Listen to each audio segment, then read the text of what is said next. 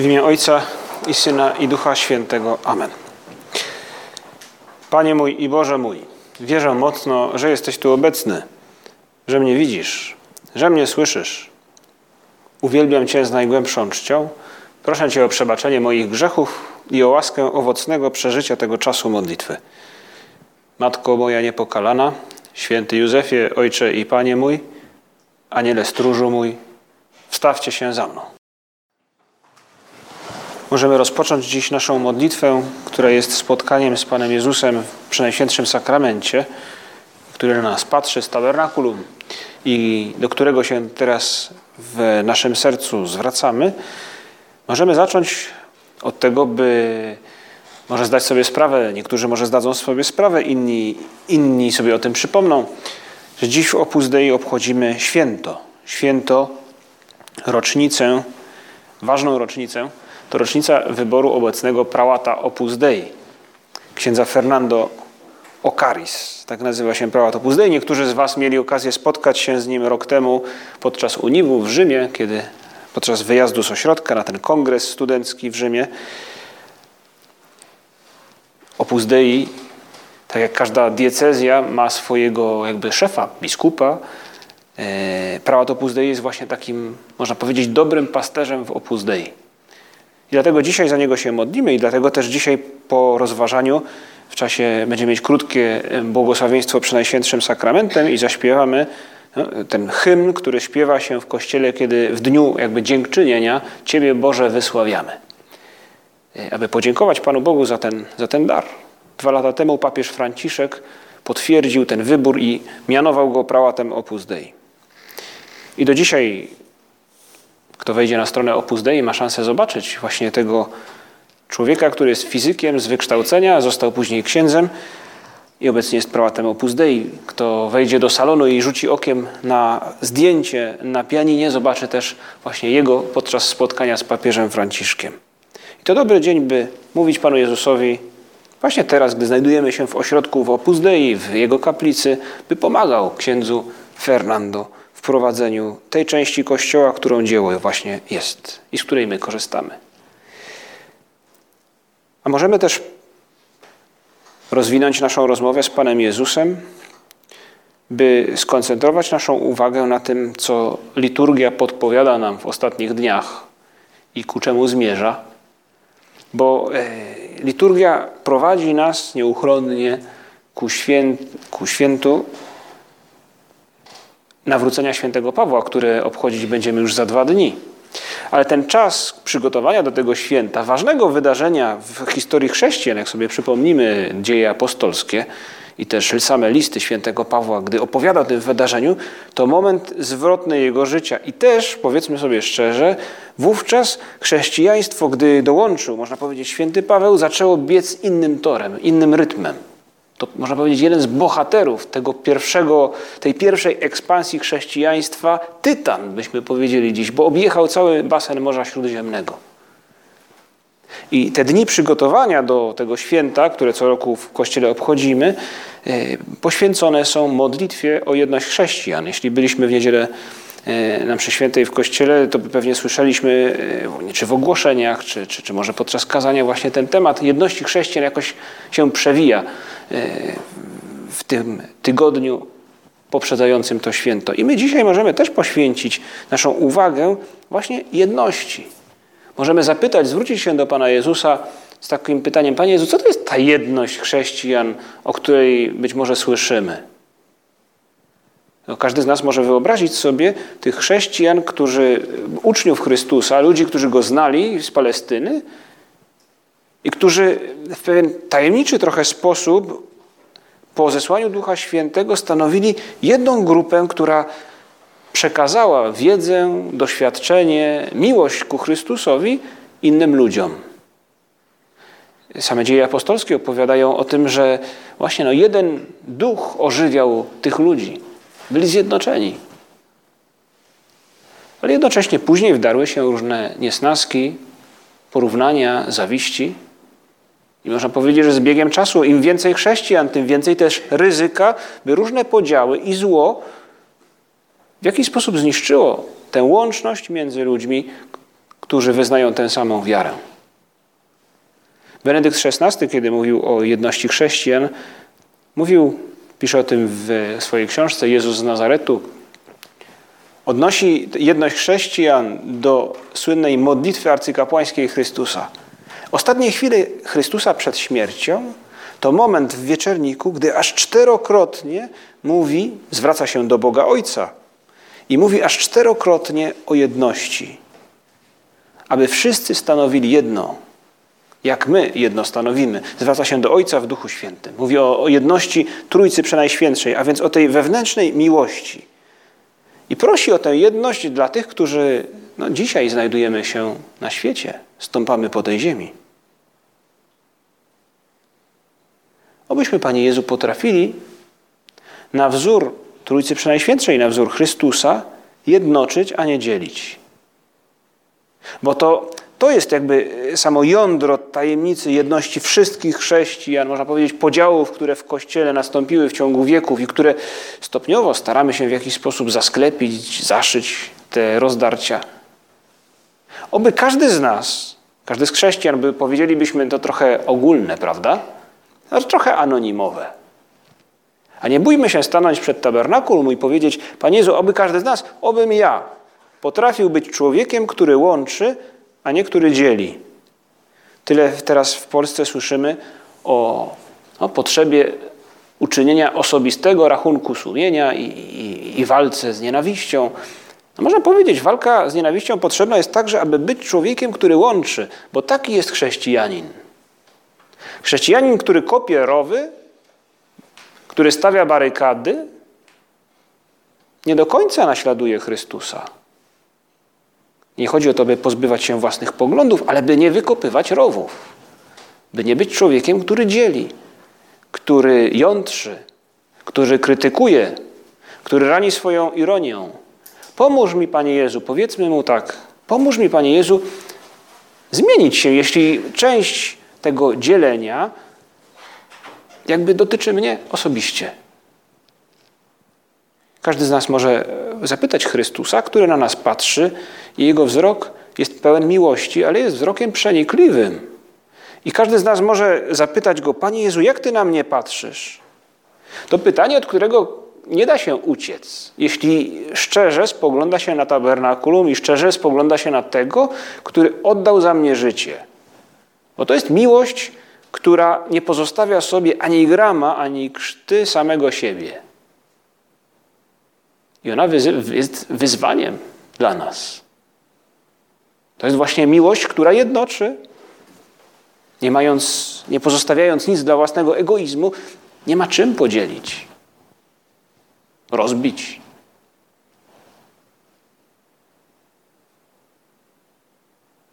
Święty Paweł, kiedy mówi o, mówi o, o jedności, odnosi, mówi, używa takiego dosyć ciekawego obrazu. Teologowie sprzeczają się, czy mówi święty Paweł o małżeństwie, używając do tego przykładu jedności Kościoła, czy mówi o jedności Kościoła, e, używając przykładu małżeństwa. No to taka analogia, która jakby nie wiadomo do końca, e, czy idzie w tę stronę, czy w drugą, ale potrafimy sobie wyobrazić właśnie miłość, która jest gotowa uczynić wszystko dla drugiego człowieka. Tak właśnie jak ma miejsce to w małżeństwie. I o takiej jedności mówi święty Paweł w odniesieniu do Chrystusa, który oddał swoje życie za Kościół. I w gruncie rzeczy do takiej miłości wzywa każdego z nas święty Paweł. Bo pisze w ten sposób, mówiąc o miłości małżeńskiej, mówi tak: Mężowie, miłujcie żony, bo i Chrystus umiłował Kościół i wydał za niego samego siebie, aby go uświęcić, oczyściwszy obmywciem wodą, któremu towarzyszy słowo,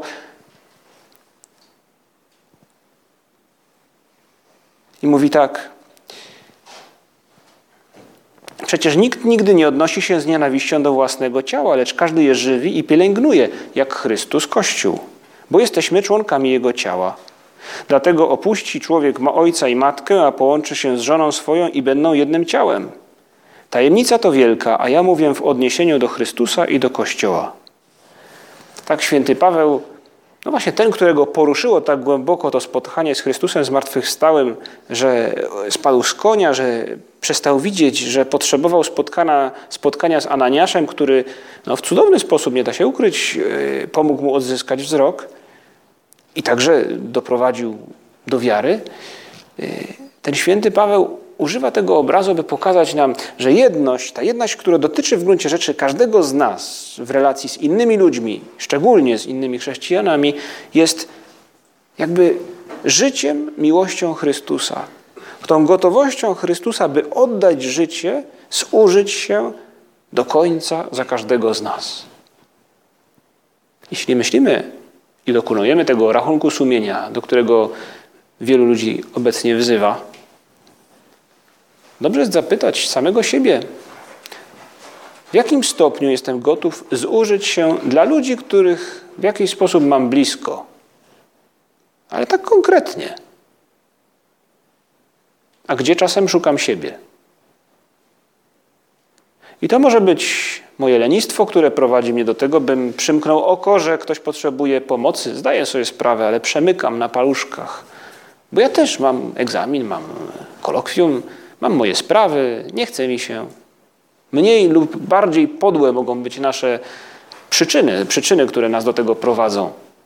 Ale Panie Jezu, jakże ze smutkiem musimy czasem powiedzieć, że czasem taki jestem.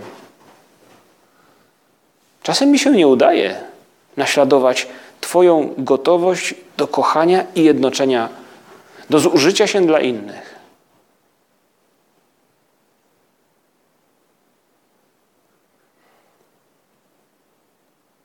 Święty Piotr w swoim liście pisze o chrześcijanach jako o ludziach, którzy żyją w światłości.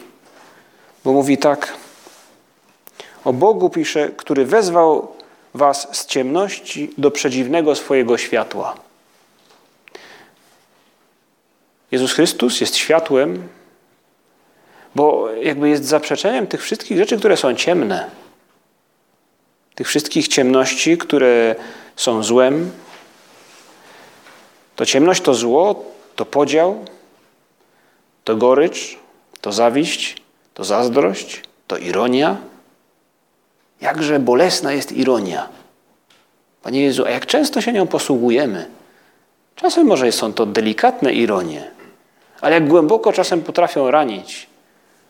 Albo jak niewdzięczni czasem okazujemy się, gdy jesteśmy ironiczni nie doceniamy. Zachowujemy się w gruncie rzeczy w prostacki sposób wobec czyjegoś dobra albo szacunku, którym nas obdarzył. I z jednej strony te wszystkie ciemne sprawy, które czasami są naszymi sprawami, niestety, z drugiej strony to światło, do którego, jak pisze święty Piotr, Bóg nas wzywa i prowadzi do tego światła, które polega na miłowaniu, kochaniu, tak jak Chrystus Bóg wzywał, wezwał nas z ciemności do swego przedziwnego światła. Możemy pomyśleć, gdyby każdy z nas pomyślał przez chwilę o chrześcijaninie, którego w jakiś sposób podziwia, właśnie za to, że jest światłem. Może jakoś łatwiej nam pomyśleć o, prawda, o papieżu, tak jakby może przychodzi nam czasami tak do głowy na pierwszy rzut oka, na rzut, no tak pierwsza myśl może nam przyjdzie, prawda? Ktoś sławny, a z chrześcijan, którzy są blisko mnie, powiedzmy na moim poziomie, tak to nazwijmy, ze znajomych czy z rodziny. I w gruncie rzeczy chyba dojdziemy do wniosku, że właśnie to jest to, co charakteryzuje chrześcijanina, to bycie tym światłem, bycie tym kontrastem dla różnego rodzaju ciemności, czasem naszych. Chrześcijanin to ktoś, kto przebacza, to ktoś, kto, mimo że jest smutny, potrafi zachować w miarę dobrą minę. To ktoś, kto potrafi nie narzekać albo narzekać w sposób w miarę elegancki. Czy nie chciałbym być właśnie takim światłem? Czy nie chciałbym być w gruncie rzeczy takim właśnie chrześcijaninem, który daje radość, światło, który jednoczy? Założyciel Opus Dei, święty Josemaria, kiedy mówił o świętości, mówił też o braku świętości. I mówił w taki prosty sposób o kryzysach światowych, które jest wiele kryzysów. A wystarczy też pomyśleć, czasem otworzyć po prostu jakiś portal internetowy I, I, nawet po samych zdjęciach widać, że dotyczy on w dużej mierze kryzysów. Kryzysów, byśmy powiedzieli, politycznych, kryminalnych, y, sportowych, y, finansowych. Same kryzysy często. I mówił święty Josemaria, te kryzysy polegają na tym, że brakuje ludzi świętych. Gdyby w tej firmie, gdyby w tej partii, gdyby w tym miejscu, w tej rodzinie był ktoś trochę bardziej święty, gdyby nie zabrakło trochę świętości, ta historia potoczyłaby się zupełnie inaczej.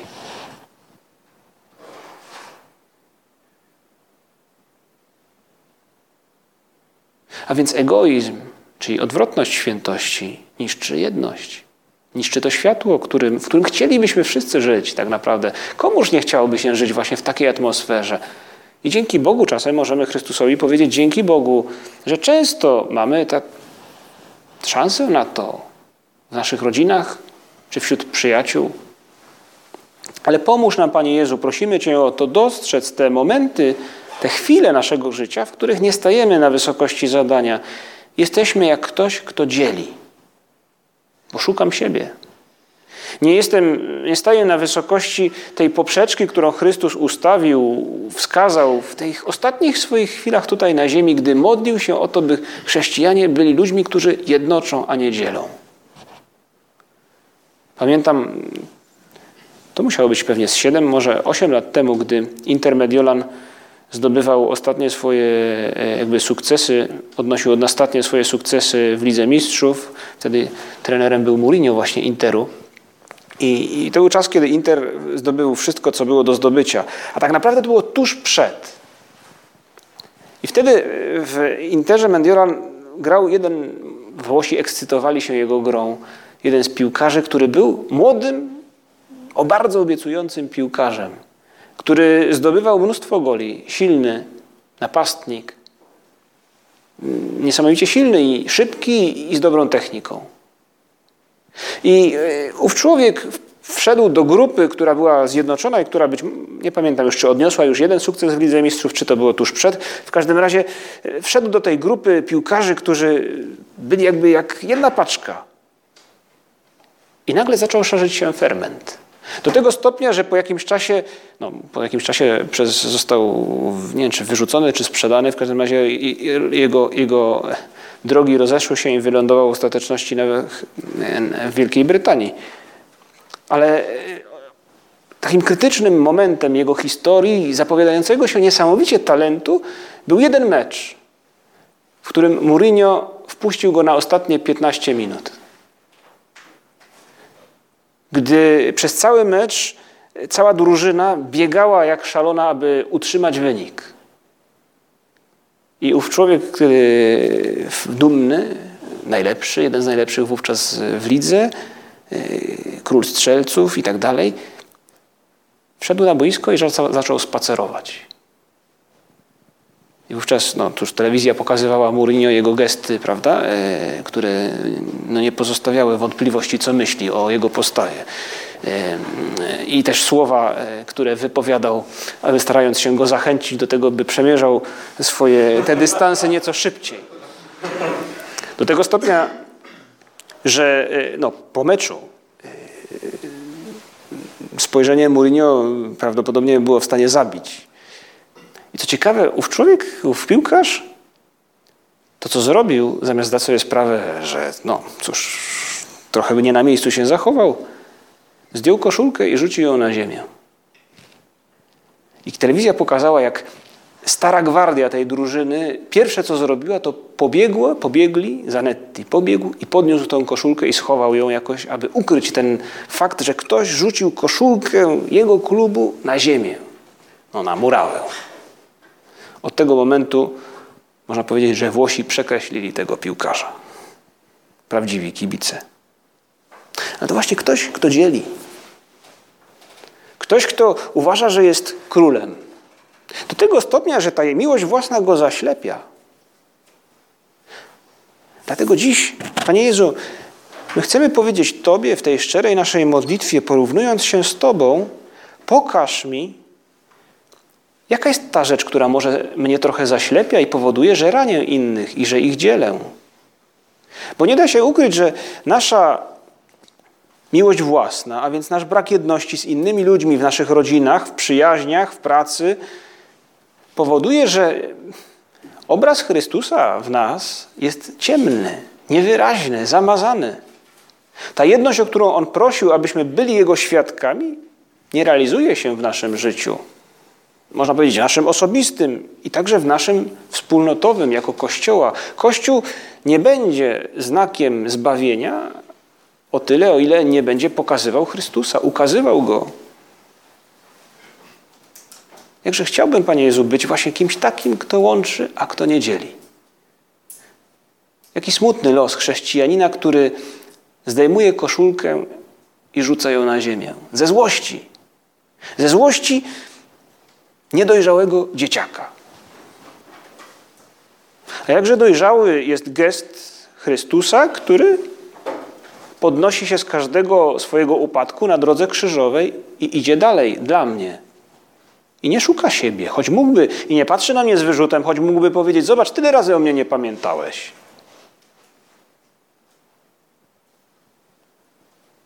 Ludzie, którzy jednoczą, to ludzie, którzy potrafią patrzeć na innych, którzy potrafią być wdzięczni. Stefan Szczepłek kilka lat temu, gdy Kamil Stoch zaczął odnosić sukcesy, pisał o nim i o innych sportowcach jako sportowcach pokornych, a wobec tego ludziach, których sukces cieszy, jakby był Twój. Tak pisał. Mówił w ten sposób właśnie o, o, ludziach, którzy dziękują. Pierwsze, co robią, gdy zwyciężają, to dziękują innym. A więc zwracają uwagę na wysiłek swoich trenerów, tych ludzi, którzy są od zaplecza technicznego, byśmy powiedzieli. I opisywał kilka takich postaci, e, których sukces cieszy, pisał tak, jakby był mój. A więc są ludzie, którzy jednoczą i są ludzie, którzy dzielą. Ludzie, którzy jednoczą, to ludzie pokorni, którzy potrafią ustąpić, nie być uparciuchami, nie upierać się albo przy swoim zdaniu i wobec tego dyskutuję, chociażby to była sprawa błaha, prawda? I też można się pokłócić o głupoty. Już nie mówię o, o, o historiach związanych z piłką nożną, prawda? Ale można się pokłócić o, oprócz poglądów politycznych o poglądy na to, jak powinna wyglądać kolacja, jak powinien, czy ten film jest lepszy, czy gorszy. Albo czy iść w tę stronę, tamten, czy iść tamtędy, czy tamtędy. Czy jechać samochodem, czy jechać pociągiem. Człowiek, który jednoczy, to człowiek pokorny, który potrafi machnąć ręką, powiedzieć, niech będzie, dobra, niech będzie po twojemu. Człowiek, który się upiera, często skończy dzieląc. Człowiek, który jednoczy, a więc jest tym światłem, do którego Chrystus nas chce doprowadzić, to ktoś, kto jest gotowy, by służyć. Służyć, nawet nie będąc widzianym. Kto potrafi wykonać jakiegoś rodzaju gest, który jest przysługą dla innych, nie myśląc o tym, aby błyszczeć, aby mu podziękowano. Po prostu, aby komuś innemu było lepiej. To ktoś, kto potrafi zainteresować się sprawami innych i zdaje sobie sprawę, że ktoś miał trudniejszy okres, że miał egzamin, potrafi zapytać, jak było. Jakby chciał powiedzieć, wiesz, byłem z Tobą, jestem z Tobą w tej sprawie, w tym problemie, w tej radości także. To ktoś, kto potrafi zamiast narzekać, dostrzec jakąś pozytywną stronę rzeczywistości, choć czasem trochę smutnej. Kto potrafi odłożyć komórkę, mimo że jest coś interesującego, prawda, bo ktoś coś do nas napisał, ale właśnie teraz rozmawiam z kimś i patrzę mu w twarz, zamiast patrzeć w komórkę. To różne, powiedzielibyśmy, takie konkretne, praktyczne może sposoby, w których możemy jednoczyć, które w gruncie rzeczy zakorzenione są w naszej próbie naśladowania Chrystusa, tego Jego serca, które zużywa się dla, dla nas, a nasze zużywać się może dla innych.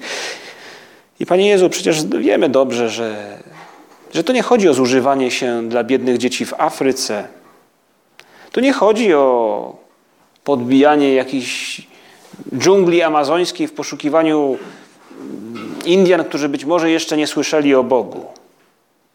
Tu chodzi o jedność, o bycie światłem dla tych ludzi, którzy są w zasięgu naszej ręki, a więc przede wszystkim ludzi w naszych rodzinach i naszych przyjaciół.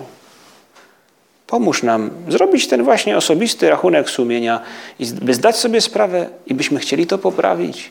Jeśli wyjdziemy sprzed Przenajświętszego Sakramentu teraz, z małym postanowieniem, by tak było i też konkretnym uchwyceniem tej rzeczywistości, w której my przegrywamy walkę o naśladowanie Chrystusa, to będzie to sukces, na który Chrystus liczy. To będzie krok w stronę zażegnania tylu różnych kryzysów, w których brakuje świętości, bo każdy z nas, jeśli wygra tę walkę konkretną, choć małą, będzie bardziej podobny do Chrystusa, a o to właśnie chodzi. Prosimy Cię, Panie Jezu, na koniec, pomóż nam, aby tak się stało. I Twoją matkę, Twoją matkę, Maryję, prosimy, aby za nami się wstawiała. Ona jest matką chrześcijan, ona na krzyżu, kiedy byłeś na krzyżu, usłyszała od ciebie te słowa: Oto syn twój. I ona jakby nam mówiła: Patrz, jestem twoją matką. Naśladuj mojego syna. Wiem, że tobie na tym zależy, ale przypomnij sobie każdego dnia, walcz efektywnie. Nie zostaw tego gdzieś, nie włóż tego do szuflady. Staraj się, może właśnie szczególnie w tych dniach, gdy modlimy się o jedność chrześcijan, jakby nam mówiła Matka Boża, staraj się żyć tym, czym żył mój Syn Jezus Chrystus. Przypomnij o tym sobie co rano, gdy wstajesz i powiedz Chryst mojemu Synowi, niech to będzie dzień, w którym będę światłem, a nie ciemnością. Obym jednoczył jak Ty, obym nie był człowiekiem, który dzieli. Matko nasza, pomagaj nam, wspieraj nas w tym zadaniu, tak jak wspierałaś pierwszych chrześcijan w wieczerniku i w późniejszych dniach i latach. Dzięki Ci składam, Boże mój, za dobre postanowienia, uczucia i natchnienia, którymi obdarzyłeś mnie podczas tych rozważań. Proszę Cię o pomoc w ich urzeczywistnieniu. Matko moja niepokalana, święty Józefie, Ojcze i Panie mój, Aniele stróżu mój, stawcie się za mną.